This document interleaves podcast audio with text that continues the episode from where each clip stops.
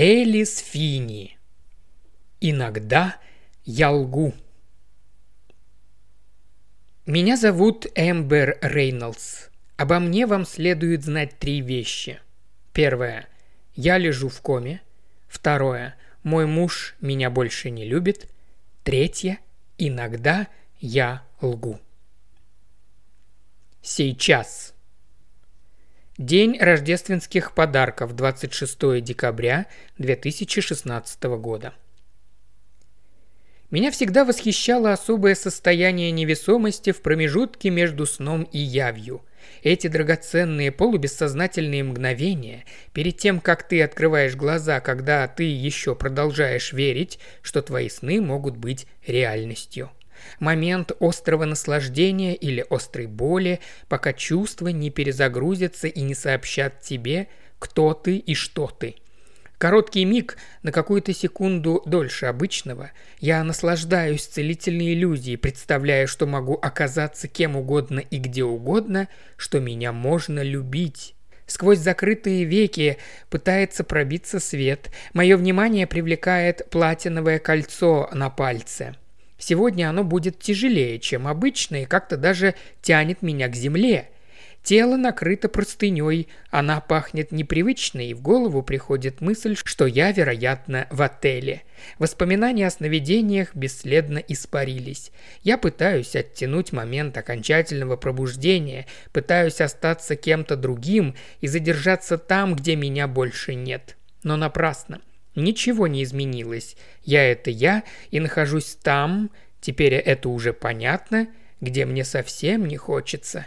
Все тело болит, меня одолевает такая усталость, что даже нет желания открыть глаза.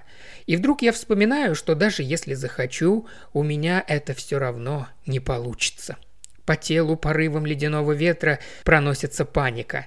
Память ничего не говорит о том, что это за место и как меня сюда занесло, но зато мне известно, кто я.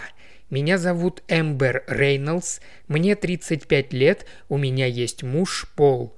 Эти три факта крутятся в голове, будто пытаясь меня спасти, хотя мне ясно, что в этой истории не достает нескольких глав, что из нее вырвали пару последних страниц.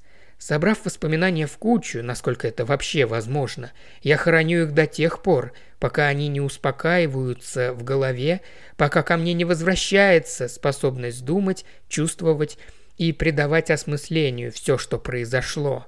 Один отголосок прошлого отказывается уходить, упорно пробиваясь на поверхность, но у меня нет желания ему верить.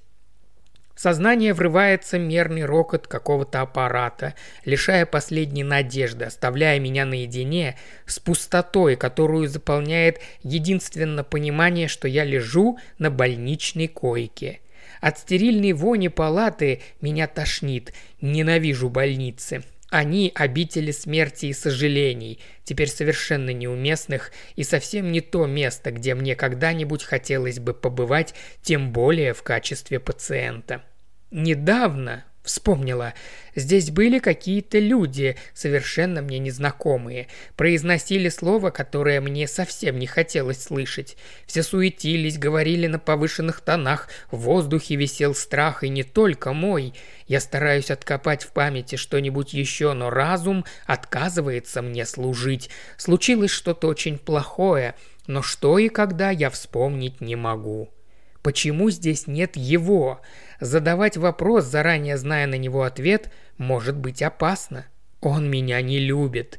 Эту мысль я откладываю на потом. До слуха доносится звук открываемой двери. Шаги, потом вновь наступает тишина, но какая-то испорченная, которую уже нельзя назвать непорченной. В нос бьет стойкий прогорклый запах табака, справа раздается скрип, бегающий по бумаге ручки – Слева кто-то кашляет, и я понимаю, что их двое. Чужаки, скрывающиеся во тьме. Становится холоднее, чем раньше. Я кажусь себе ужасно маленькой. Такого ужаса, как сейчас, раньше я никогда не знала. Хочется, чтобы кто-нибудь что-то сказал. «Как она?» – спрашивает женский голос. «Понятия не имею. Бедняжка, какой ужас!» – отвечает ей другой, тоже женский. Уж лучше бы молчали, я кричу. Меня зовут Эмбер Рейнольдс. Я радиоведущая. Почему вы не знаете, кто я?» Я повторяю одно и то же снова и снова, но на меня никто не обращает внимания, потому что снаружи я молчу. Во внешнем мире я никто, у меня даже нет имени. Я хочу, чтобы они посмотрели на меня, хочу сесть, протянуть руку и прикоснуться к ним, хочу опять что-нибудь ощутить, что угодно, кого угодно. Хочу засыпать их вопросами. Думаю, у меня есть право получить на них ответы. Они повторили то же слово, что говорили и другие, слово, которое я не хочу слышать. Медсестры закрыли за собой дверь, но слово с собой не забрали. Теперь мы остались с ним один на один, и у меня больше нет возможности его игнорировать. Я не могу открыть глаза, не могу двигаться, не могу говорить, словно пузырем всплывает на поверхность, обрушивается на меня, и теперь я знаю – это правда. Кома. Уважаемый слушатель, ты прослушал ознакомительный фрагмент аудиокниги. Желаешь продолжить слушать аудиокнигу? Тогда подписывайся на канал Ильи Кривошеева на Бусте. Ссылка на канал в описании.